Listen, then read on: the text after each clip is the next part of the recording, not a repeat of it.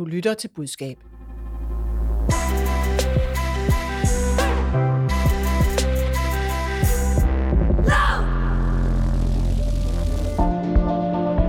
Radio Loud skifte navn til fireogtyve syv? Det spørgsmål fik pludselig liv efter mediet Frihedsbredet omtalte det som et forlydende og en reel mulighed. Hvad ville der egentlig ske, hvis ledelsen på Radio Loud valgte at skifte navn? Er det i virkeligheden en god idé? Og hvornår kan et navneskifte være med til at rebrande en virksomhed eller organisation? Jeg stiller spørgsmålene, mine eksperter giver svarene. Velkommen til Budskab, Fagbladet Journalistens nyhedsmagasin om kommunikation, hvor vi også ser nærmere på en joint i bedste sendetid, og finder ud af, om det er en fordel at involvere rigtigt levende mennesker i ens kommunikation. Mit navn er Line Ernlund. Steffen Hjaltelin, har du nogensinde rådgivet nogen til at skifte navn som virksomhed? Ja. Velkommen. Du er stifter af byrådet Hjalte Linsdal og tidligere mangeårig kampagnemager for Partiet Venstre. Karen Lykkebo, samme spørgsmål til dig. Har du nogensinde rådgivet nogen til et navneskifte? Ja. Okay, det er interessant det her. Velkommen. Du er managing partner hos Skel Kiese. Og vi springer lige ud i det og lægger ud med den udskældte Radio Loud. I denne uge har kanalen fået fornyet kritik, denne gang fra Radio og T V-nævnet, der har givet Loud to uger til at komme med en plan for, hvordan den vil leve op til kravene i sendetilladelsen. Sker det ikke, kan kanalen i yderste konsekvens risikere lukning. Usædvanligt skarp kritik af en række forhold hos Radio Loud. Radio Loud har på en række væsentlige punkter ikke levet op til kravene i programtilladelsen, det skriver Radio og T V-nævnet i en afgørelse. Det gælder blandt andet liveudsendelser, interaktion med lytterne og geografiske forankringer. Og tilbage til kritikken, den er vigtig, fordi nævnet øh, i realiteten har magt til at lukke for penge og sendetilladelse til øh, Loud.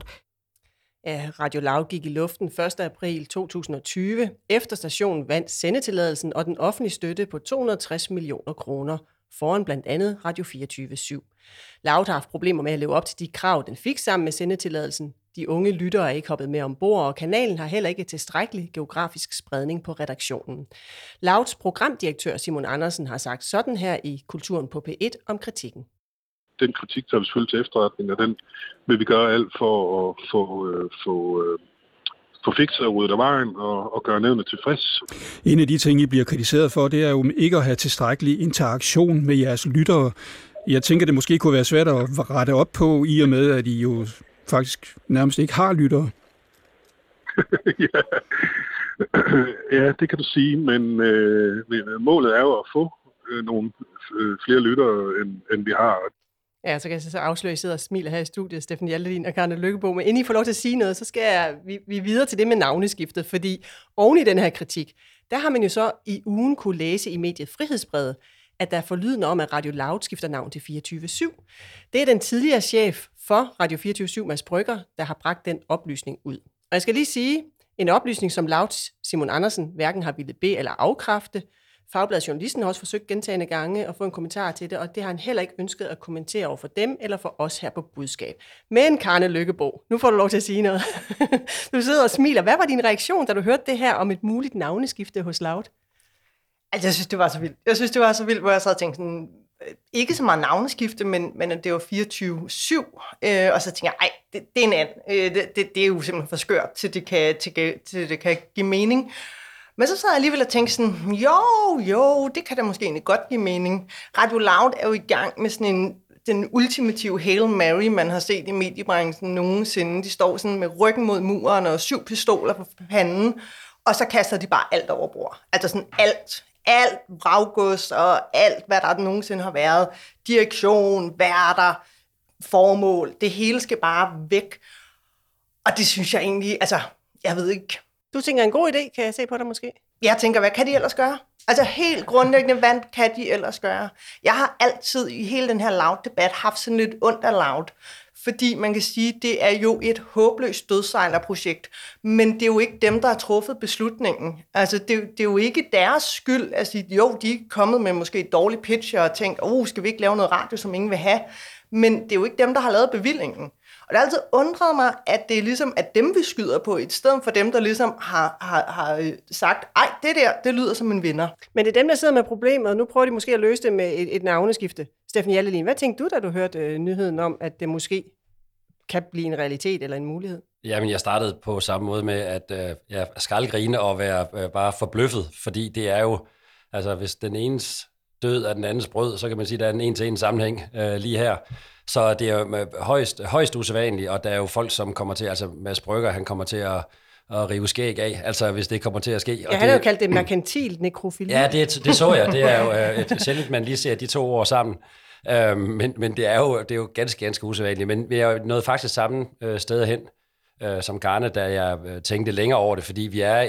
Det er et, et, et navn, som er så udfordret, som noget overhovedet kan være. Jeg kan simpelthen ikke forestille mig... Jeg, altså, altså Loud jeg, er... Ja, det må man sige. Ja. Loud, altså, der, det kan jo ikke gå ringere på nogen som helst måde, så hvad pokker skal man gøre? Og, øhm, og så skifte navn til, til, til fireogtyve syv vil jo... Altså, man kan sige, det kræver i hvert fald, at de får ændret indeni. Man kender jo situationen fra, de, når et, et, et virkelig dårligt koreansk bilmærke, som får to i kollisionstest, så lige pludselig det hedder Chevrolet. Øh, det gør det jo ikke til en god bil. Øhm, så så det, det kræver, man for at fikse det der inde i. Hvis man gør det, så tror jeg til gengæld også, at det rent faktisk kunne være muligt at komme tilbage. Jeg tror ikke, at lytter holder sig væk i respekt. Så navneskiftet kan ikke gøre en forskel i virkeligheden, siger du, eller hvad? Øh, kun hvis indholdet følger med. Okay, men hvorfor skulle man så skifte navn egentlig? Jamen fordi, at du øh, bliver nødt til at slippe, øh, du bliver nødt til at slippe øh, den, det gamle forestilling. Jeg kan jeg måske bare lige give et eksempel på nogen, der ikke skiftede navn. Øh, Skoda, øh, en bil, vi kender alle sammen, som vel i tyve år har været en fremragende bil. Men stadigvæk, når man møder folk, der har en Skoda, så siger de faktisk. Altså, det er faktisk en god bil. Det er faktisk en god bil. Og den er faktisk, altså... Og, og det er tyve år efter, det har været en god bil i tyve år, men det viser bare, hvor meget et, et mærke, hvor meget et brand øh, sidder fast. Og hvis det sidder forkert, så er det et kæmpe problem. Og det Loud sidder så forkert, som noget brand kan sidde for nogen. Okay, men, men så er spørgsmålet jo... Det er en god idé, siger I, at de skifter navn. Men er det så også en god idé at skifte navn til fireogtyve syv? Eller skal man vælge noget helt tredje? Altså, der er vel frit slag, så hvad man kan hedde. Jeg tror umiddelbart ikke, altså de kunne hedde Radio John, altså bare de hedder noget andet. Øh, det tror jeg er, at, er det vigtigste. Man kan sige fireogtyve syv, det tænker jeg også, at så skifter de navn, og så er de helt sikre på, at hvis det bliver fireogtyve syv, så kommer der en masse palaver, og så har man en god platform til at sige, det er fordi vi sådan og sådan og sådan, øh, og så kan jeg trække på nogle... nogle nogle referencer fra, hvad folk synes er god øh, taleradio. Altså der tænker jeg, at det er, hvis man vælger den vej, så er det jo mere, kan man sige, den bevidste provokation og, og forsøge taletid, end det er, fordi man bare synes, det er det bedste navn, der men, nogensinde er fundet. Men vil det give noget i en rebranding-øvelse, at man ligesom forsøger at provokere fra starten? Mm, rebranding tager tid, og det er også det, der er hele udfordringen fra Loud. Øh, det er jo at sige, at de har været to år. Øh, de har to år, og så kan de jo skifte navn og indhold øh, nu, og så kan de håbe på, at det er tids øh, nok. Men, men, men den store udfordring, det er altså ikke navnet, øh, det er, at, at det her, det skulle de have kastet over bord. Altså for, ja, lad os sige, minimum et år siden, der man kunne se, at det virker slet ikke. Steffen Hjaltelin, vil du rådgive dem til så at tage navnet fireogtyve syv, eller vil du vælge et helt tredje navn? Nå, jeg, jeg, endte, jeg endte simpelthen på, at hvis jeg, altså jeg gad godt at have været med i de møder, hvor det blev overvejet, fordi de er sikkert også selv kommet til at grine, altså fordi det er simpelthen for tykt. Men når så tanken den først sætter sig øh, på en, netop fordi det er så utrolig svært at k- få, øh, få ørenlyd for et nyt navn og trænge igennem med det. Det tager tid, tid, tid, tid, tid, og det koster penge, penge. Øh, og ved at tage fireogtyve syv, øh, så har du øh, diskussionen lige med det samme. Hvis du så samtidig, som jeg har set i andre sammenhænge, har tænkt sig at fylde op med, med fireogtyve syv, øh, tidligere fireogtyve syv værter, jamen så tror jeg sådan set, jeg tror jeg, fra man, det er sådan noget, når man først har fået ideen, så er det delt med svært at tage et andet navn, altså med de fordele, der er, altså med, med opmærksomhed og, og gennemslag på det, og der, debat skal der nok komme. Ja, men der er jo nogen, der skifter navn engang, men som jeg også siger, I har faktisk rådgivet til, til nogen, der skifter navn. Hvis jeg bare lige selv, selv husker, altså Dong er skiftet til Ørsted. Her under coronakrisen, der er AstraZeneca, den her vaccine, den er jo skiftet navn til Vaxzevria. AstraZeneca er jo den, der blev suspenderet i det danske program, og jeg skal lige sige der, Karne, du har jo Moderna, eller dit bureau har Moderna, som, som kunde, bare lige så det er varedeklareret. Men hvornår er det, I rådgiver nogen til at skifte navn, Karen Lykkebo? Der er sådan, kan man sige, tre veje, man vælger at skifte navn på, eller baggrund. Det kan være, du ved, at det er helt basalt. Vi har købt en masse forskellige virksomheder, nu er vi noget nyt. Så skal vi ligesom finde et nyt kompromis om, hvem er vi så. Så kan det være, at man har skiftet forretningsmodel. Vi vil gerne være noget andet end det, vi var før, altså hvor forretningen har ændret sig, så skal navnet selvfølgelig også ændre sig. Og så er der det der, hvor man siger, ved du hvad, vores navn er faktisk til skade. Øh, der, der er for meget øh, gammelt øh, arvegods, det er ikke, hvem vi er i dag. Når man folk hører det navn, AstraZeneca, uh, det er farligt. Øh, Skoda-eksempler synes jeg er dejligt på nogen, der ikke har gjort det. Men det er grundlæggende de veje. Og Dong skifter jo navn, fordi de både skal være internationale, og så er det også sådan, og Dong og internationalt. Det er ikke så godt. Øh, er det noget med, det betyder? Øh, ja, den, den er dårlig. Øh, og så kan man sige, men så det er det jo... Mandlig kønsdel, må jeg hellere sige, hvis der er nogen, ja, der ikke ved, hvad det ja. betyder. Tak, fordi du siger det på den lede måde.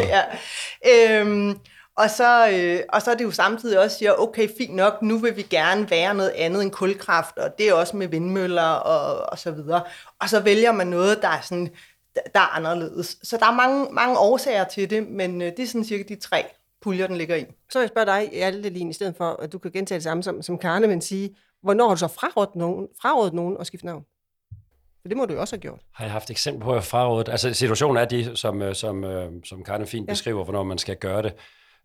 Der har været over, de overvejelser, der har været om at skifte navn. Jeg måske lige bare give et andet eksempel på, hvor, bare hvor svært det er, da vi, vi hjalp med, da Orange blev til Telia for mange år siden. Der er måske kun nogen af lytterne, der kan huske det. Men, øh, men det, var, det var simpelthen tale om et fuldstændig identisk produkt. Altså identisk, og det var det kedeligste, man kunne forestille sig. Simpelthen en telefonforbindelse, der blev videreført i et andet navn med helt uændrede attributter. Og alligevel, så var de Orange-kunder, som kom med over, de synes aldrig, at det blev det samme. Altså det er simpelthen the power of brand, ikke? Altså øh, jeg forestiller, hvis man tog en Apple-computer og så proppede ind i, i noget andet, så ville folk ikke synes, det var det samme. Så man kan sige, at jeg vil, jeg vil, at skifte navn er simpelthen den sidste udvej. Fordi alt, hvad du har sparet op igennem alle årene, øh, ryger væk. Altså, det er kæmpe, kæmpe, kæmpe omkostning at øh, skifte navn. Men det er så der, hvor jeg tænker, at Loud ikke rigtig har sparet noget op, ja, men det, og derfor giver det mening. Det, det, det giver total mening for, for, for Loud. Øh, så det, jamen, det er simpelthen situationen. Alt, hvad du har, du smider alt væk, du starter forfra. Øh, og ofte starter du forfra i en virksomhed, som har tusinder ansatte. Og det er jo ganske... Det betyder jo, altså bare lige, bare lige til den, måske en detalje, jeg kan tilføje til det, det er, at når man starter forfra med et nyt navn, så betyder det ikke kun, at folk lige ikke kender dit navn, det betyder også, at folk ikke kan huske din kommunikation. Folk kan simpelthen ikke... Det kan man se bagefter, de kan ikke huske reklamerne. Altså, så, så en, der skifter navn med fuldstændig identisk reklamer, sætter et nyt navn på, så er der ikke nogen, der kan huske dem. Fordi sådan er vores hjerner indrettet, at vi afkoder på et splitsekund, om det er noget, vi skal bemærke, og det er navnet den vigtigste markør for. Vi runder navnesnakken af og skal videre til dagens andet emne. Må man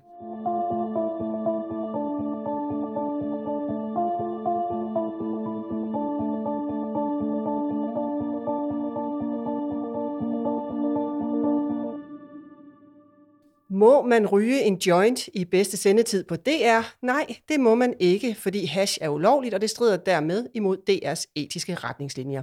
Det var der bare lige nogen, der havde glemt at fortælle komikeren Jonathan Spang.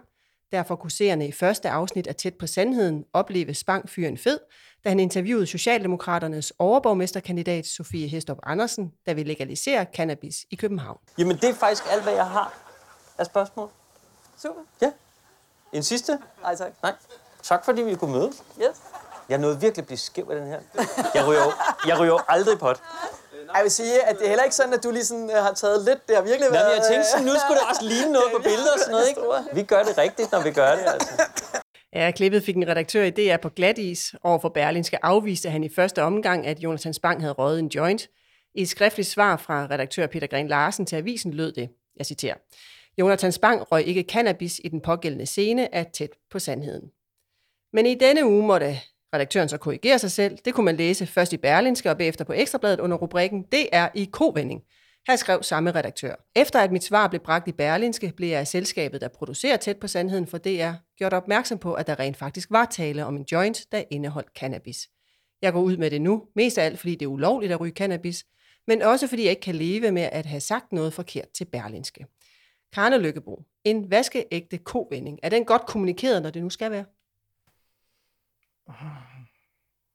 Det er egentlig et godt spørgsmål. Altså, man kan jo ikke rigtig, hvor, hvor godt kan man kommunikere en, en kovending. Altså, hele grundlæggende, så er det sådan, at jeg siger, at hvis du har begået en fejl, så er det nemmest at sige det sådan rimelig straight up.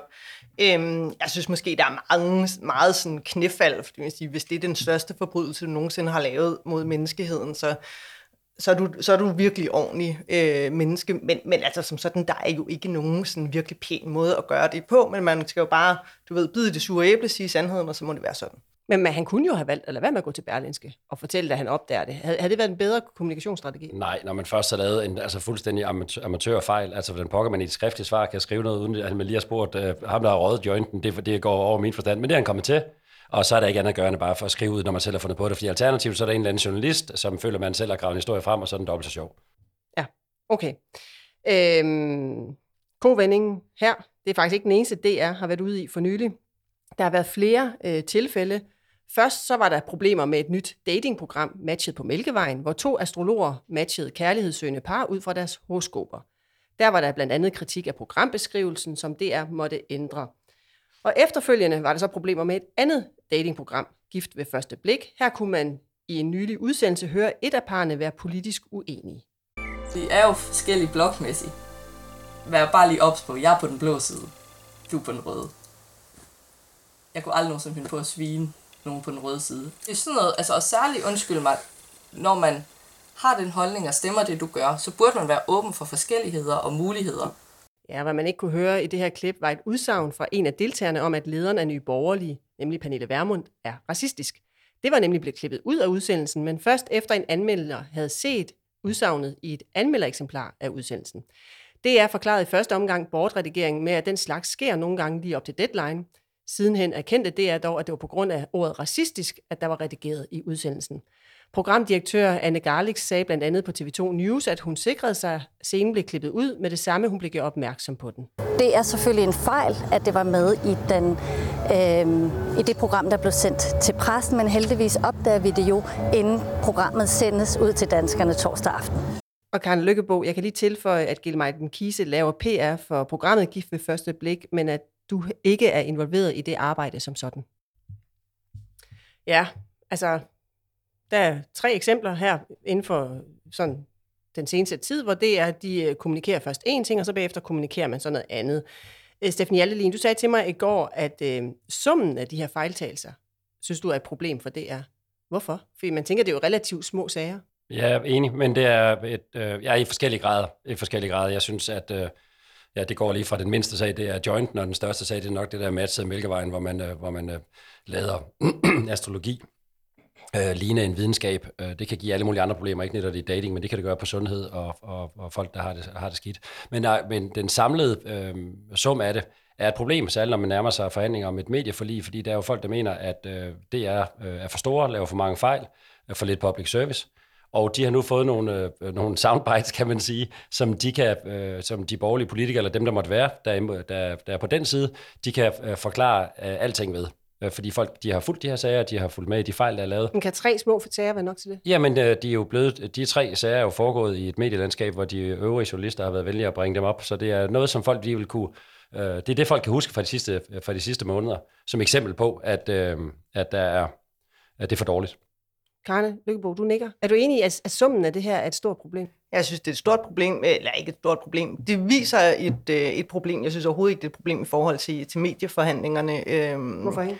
Jamen, men, men det er fordi, at det er sådan noget tøhø. Øh, journalist Danmark synes, det her er, er, en, er, en, er en stor ting. Det har ikke haft noget særlig øh, traction. Øh, og jeg synes, det viser nogle problemer i, at den her... At, at øh, man ikke kan forsvare hurtigt nok, at der er nogle kommunikationslinjer, som er mudret, men man kan sige, jeg synes, at det borgerlige Danmark, hvis det her der er skyts mod øh, Danmarks Radios størrelse, så synes jeg, at de har en umanerlig dårlig sag. Okay, så, så jeg hører dig sige, at det er et problem, men ikke på samme niveau som Steffen. Jeg siger bare, jeg ser ikke, at det er et politisk problem for dem. Jeg synes, at det er ligesom, du ved... Ja, det, det er undulaten, eller hvad det nu er, kanariefuglen nede i minen, ikke? Hvor vi kan sige, okay, der er noget her, hvor at, at vi simpelthen ikke kan forsvare hurtigt nok, hvor den service, vi gerne vil give til journalister, jamen der er det sådan, der kommer vi til at sige noget, som er noget ævl, øh, fordi vi simpelthen ikke har fået sandheden i første omgang fra vores bagland.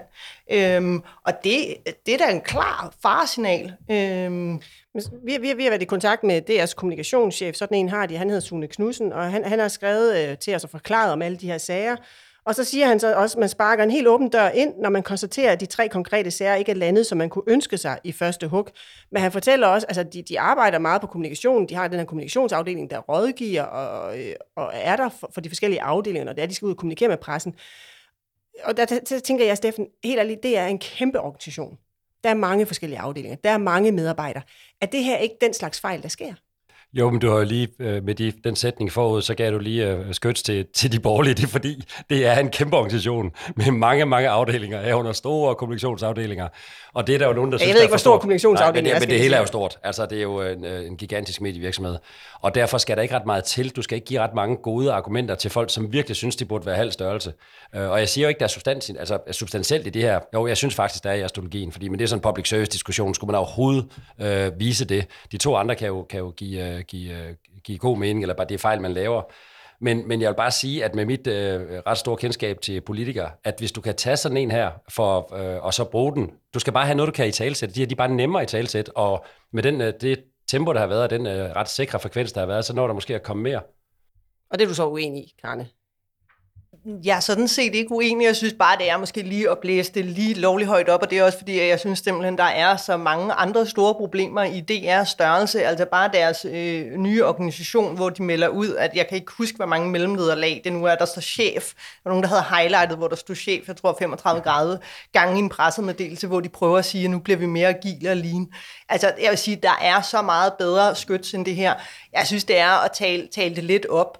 Øh, til gengæld, så kan man sige, at vi ser jo rigtig tit i store organisationer, at det er jo det, der er udfordringen. Udfordringen er at sige, hvor hurtigt kan vi få korrekte svar? Øhm, og man kan sige, at jeg vil hellere have et D R, der jogger lidt i spinaten, end et D R, som går sådan noget amerikaner corporate på det og siger altid, at du må snakke med en person, og de må ikke sige noget før, at et eller andet team er legal, og komsfolk har, har formuleret et svar. Det, så tager jeg hellere, du ved, en, en kikser. Ja, fordi han, han siger også til os, øh, presse- eller kommunikationschefen derude, at man kan jo ikke lægge et enslydende lamineret pressereglement fyldt med udråbstegn på alle skriveborde.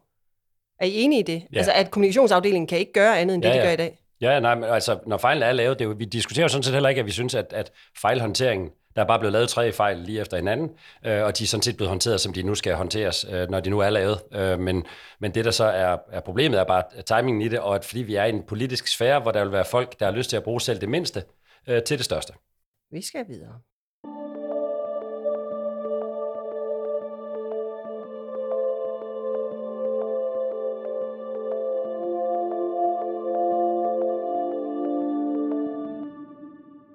Arne og Steffen, jeg har en påstand. Er I klar? I skal svare ja eller nej.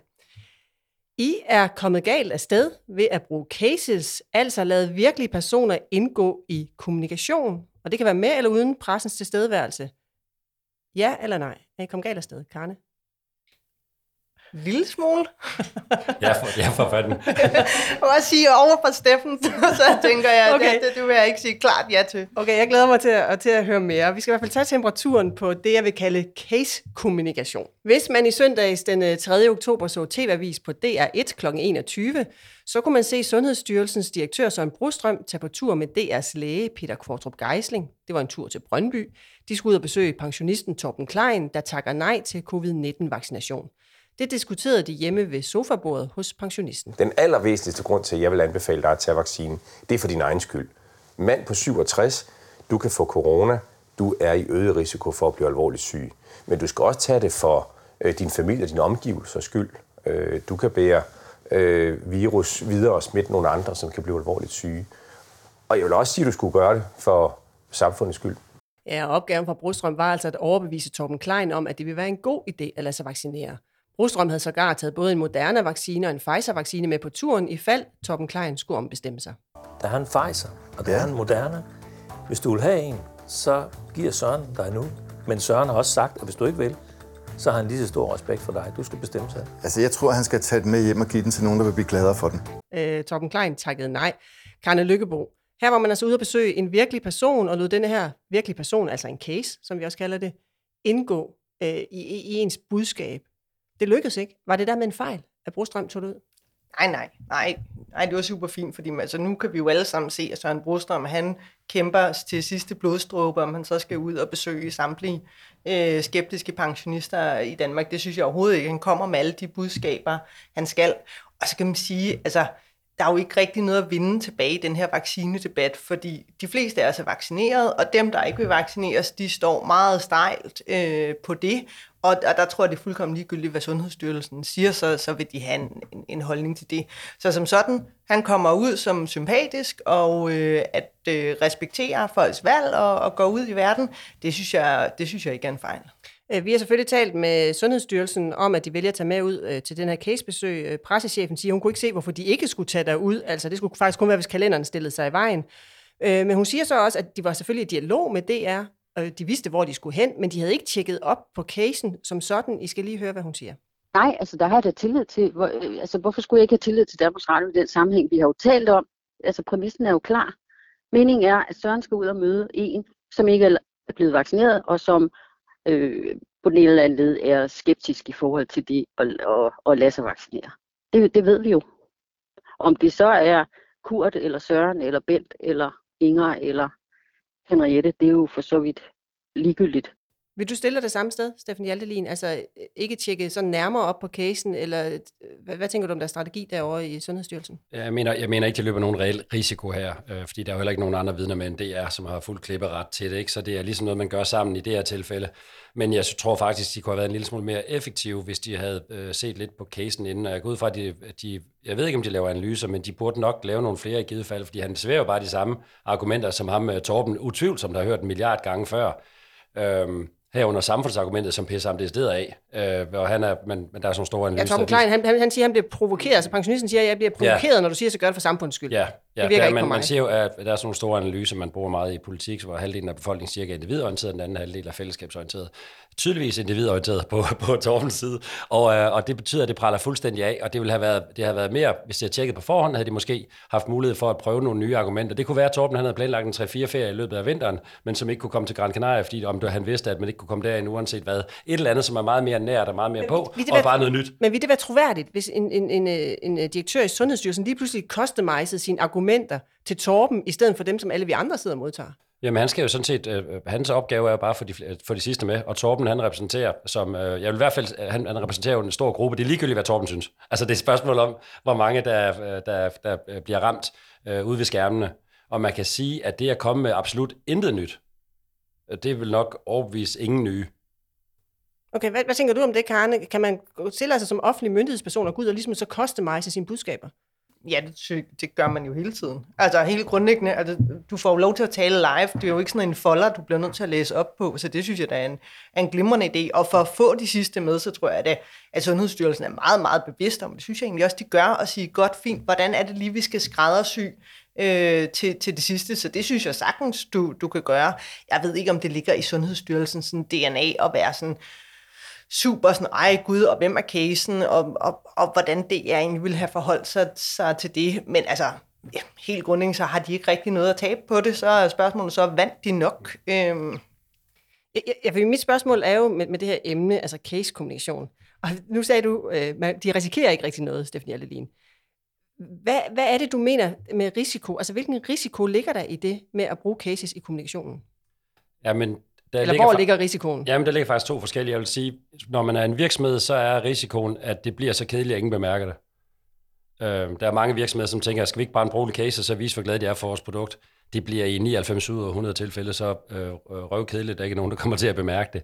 I politik, hvor jeg beskæftiget meget med, der er det simpelthen livsfarligt. Altså, og det kan være, jeg skal prøve at give et eksempel på det. Nu sagde du ja på mit spørgsmål. Altså, jeg spurgte, om I var kommet galt af sted. Ja. En smule, sagde Karne, du sagde... Ja, for Søren. Ja, jeg, jeg siger ja for Søren, fordi jeg har lavet, jeg har lavet alle Venstres valgkampe fra fire til nitten, og mange af dem har været øh, casebaseret, fordi at øh, det vil politikere rigtig gerne, og det kommunikerer øh, i stedet for grafer og procenter og så videre, så drejer det sig i, i virkelig høj grad om, om mennesker. Jeg kunne komme med mange historier, måske prøve en, lige fortælle en, som, som var ved at koste et valg, øhm, og som lige i det her tilfælde ikke var min skyld. Det er ikke derfor, jeg lige vælger at bringe den, eller det kunne det ja, måske det godt være. være. Men, men den er så stor, den er så stor at, øh, ja, at folk de vil kunne huske den i hvert fald. Og men det var... vi, jeg har faktisk et klip liggende. Skal vi lige høre klippet ja, først? Pokker.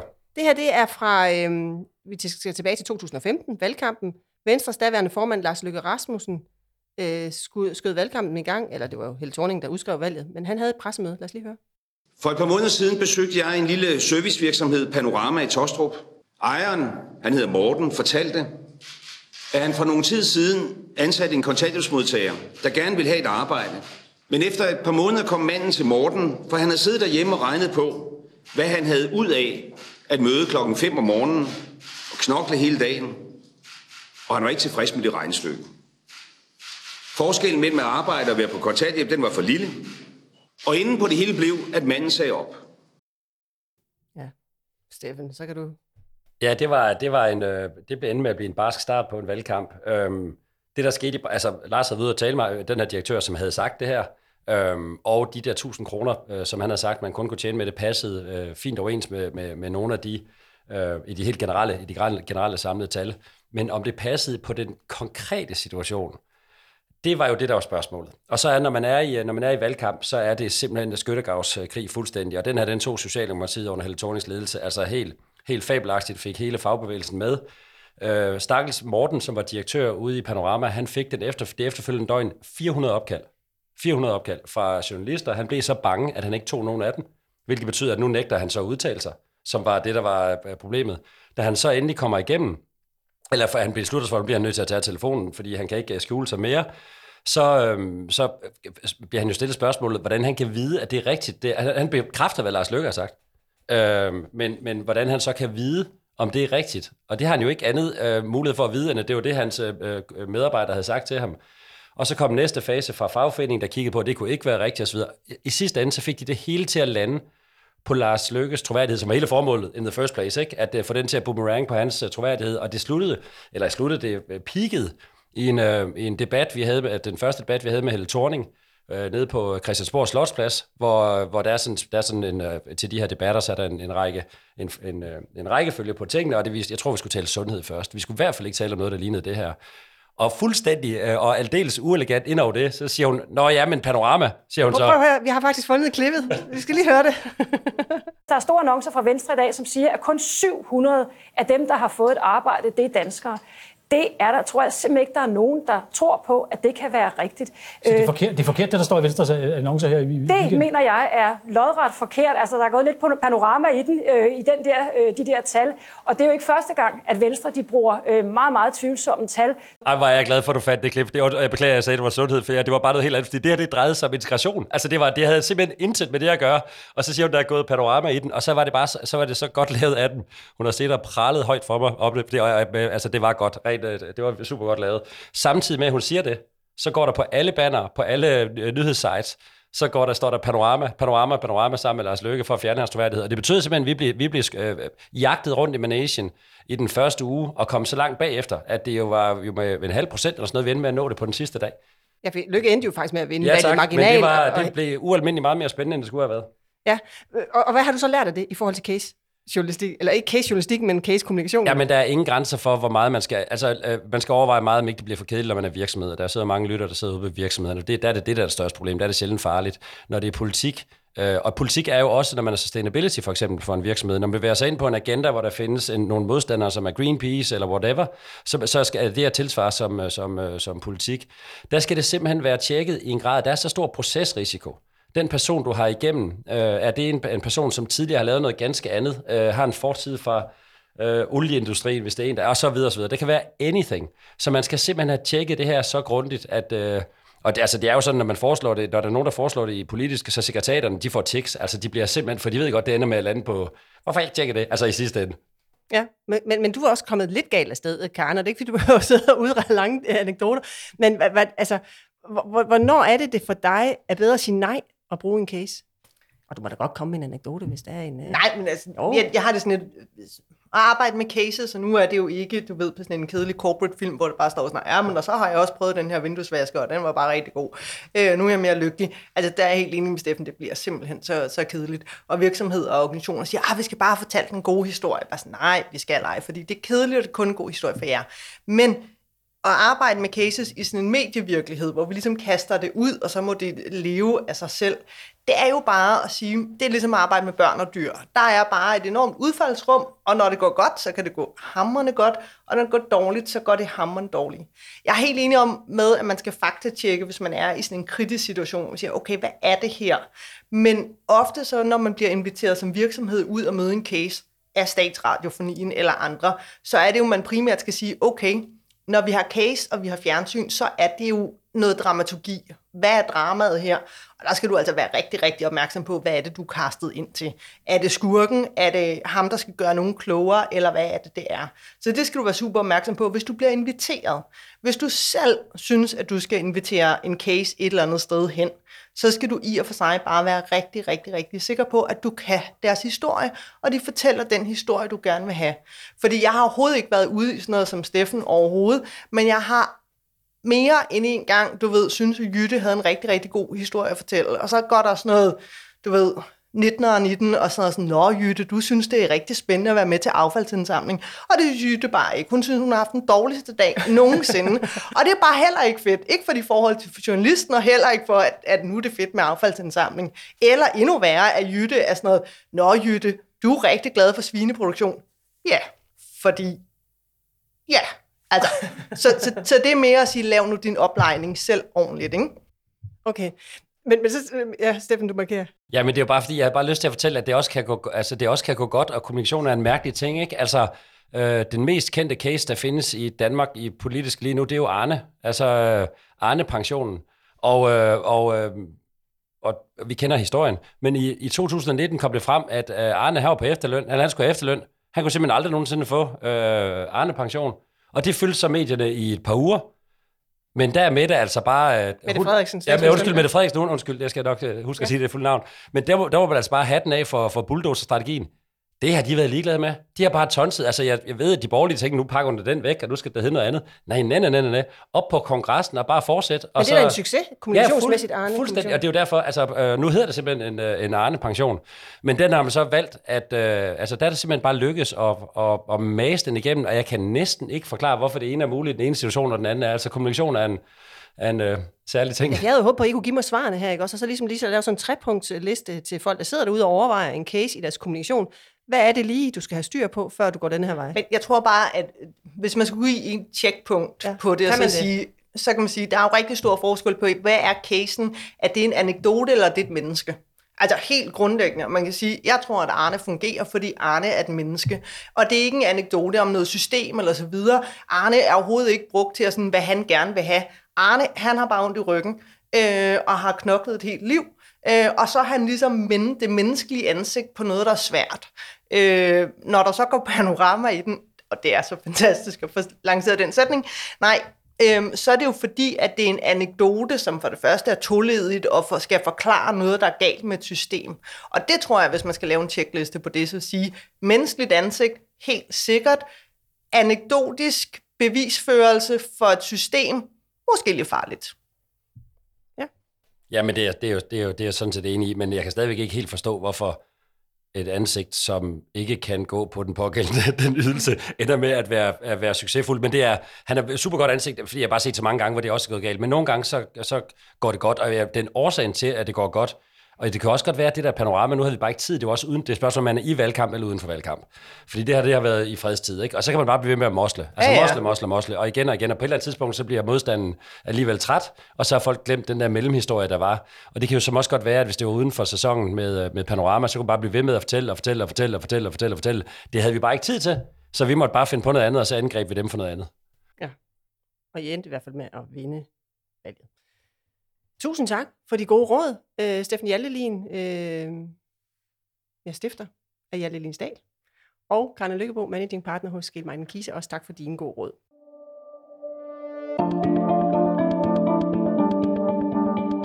Du lyttede til Budskab, der er skabt af Fagbladet Journalisten. Redaktør er Marie Nyhus. Rakkerpark Productions står for lyd og teknik. I dagens afsnit har du hørt klip fra Radio Loud, P et, Radio fire, T V to, D R to og D R et. Du kan abonnere på vores podcast. Giv den meget gerne en anmeldelse på din vej. Mit navn er Line Ernlund. Og husk, ord er ikke bare ord. Tilsammen udgør de dit budskab.